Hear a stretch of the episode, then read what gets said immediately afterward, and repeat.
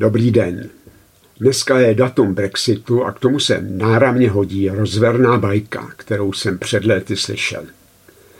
V malém, dejme tomu, portugalském městečku se lidem vede hodně špatně.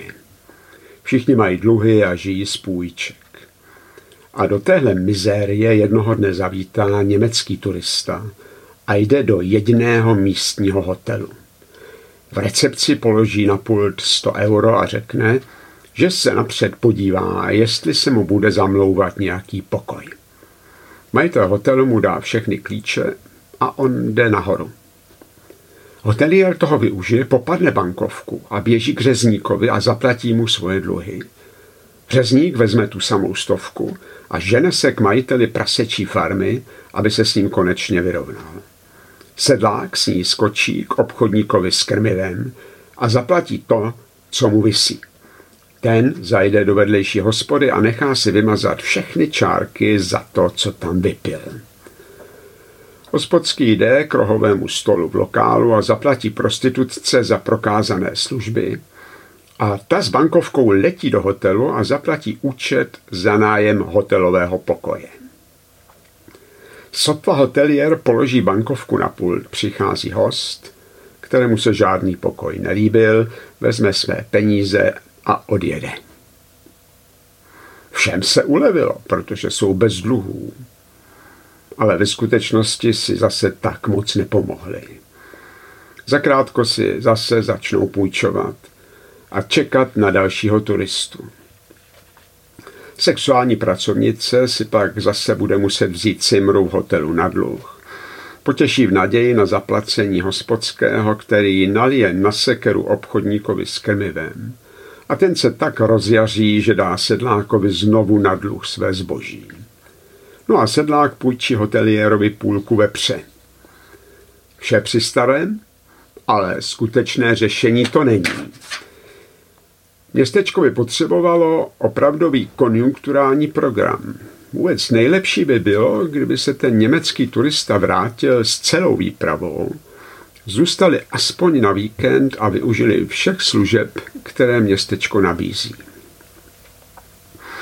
To je jenom pohádka, řeknete. A vůbec turista přece neplatí předem za nocleh.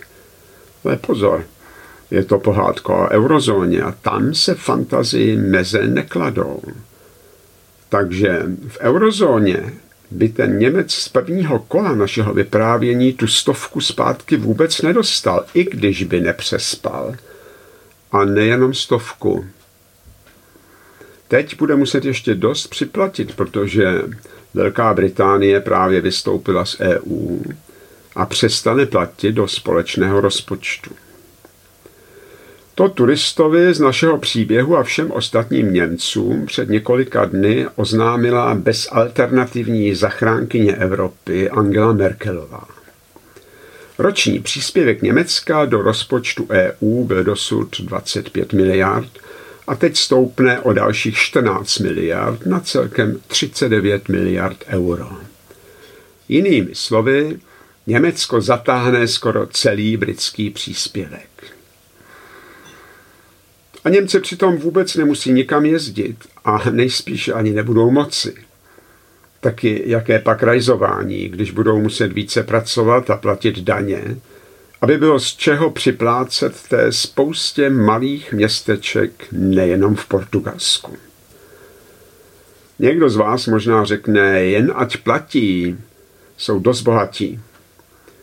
To je oblíbený, ale chybný předsudek.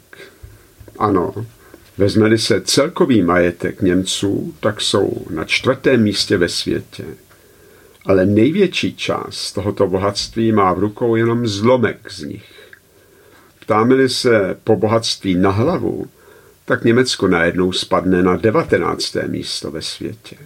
A to je také nepřesný údaj, protože se bohatství země prostě jenom vydělí počtem obyvatel. Pravdivější obraz o tom, jak se vede obyčejným lidem, dává takzvaný medián. Když vás to zajímá, tak si to nagooglujte. No a v tomhle srovnání má Německo na hlavu 35 000 dolarů, ale Amerika 2x tolik. A vystupující Velká Británie skoro 3x tolik. A k zaokrouhlení ještě dodám, že podle statistik má 41%, skoro polovina Němců, majetek nižší než 10 tisíc dolarů. A s tím tedy žádné velké skoky nenaděláte. Ale dost litování. Němci si po desetiletí sami volili vlády, které je dostali až tam, kde teď jsou. Je to pracovitý a trpělivý národ. Ale i v Německu stát obírá obyčejné lidi stále více. A tak se jednoho dne projeví rostoucí zloba obyčejných lidí na své vládce. Tak se nám ta rozverná bajka nějak zvrtla, že ano? No, asi proto, že jsme zabrousili z pohádkového do skutečného života. Mějte se krásně a těším se na shledanou.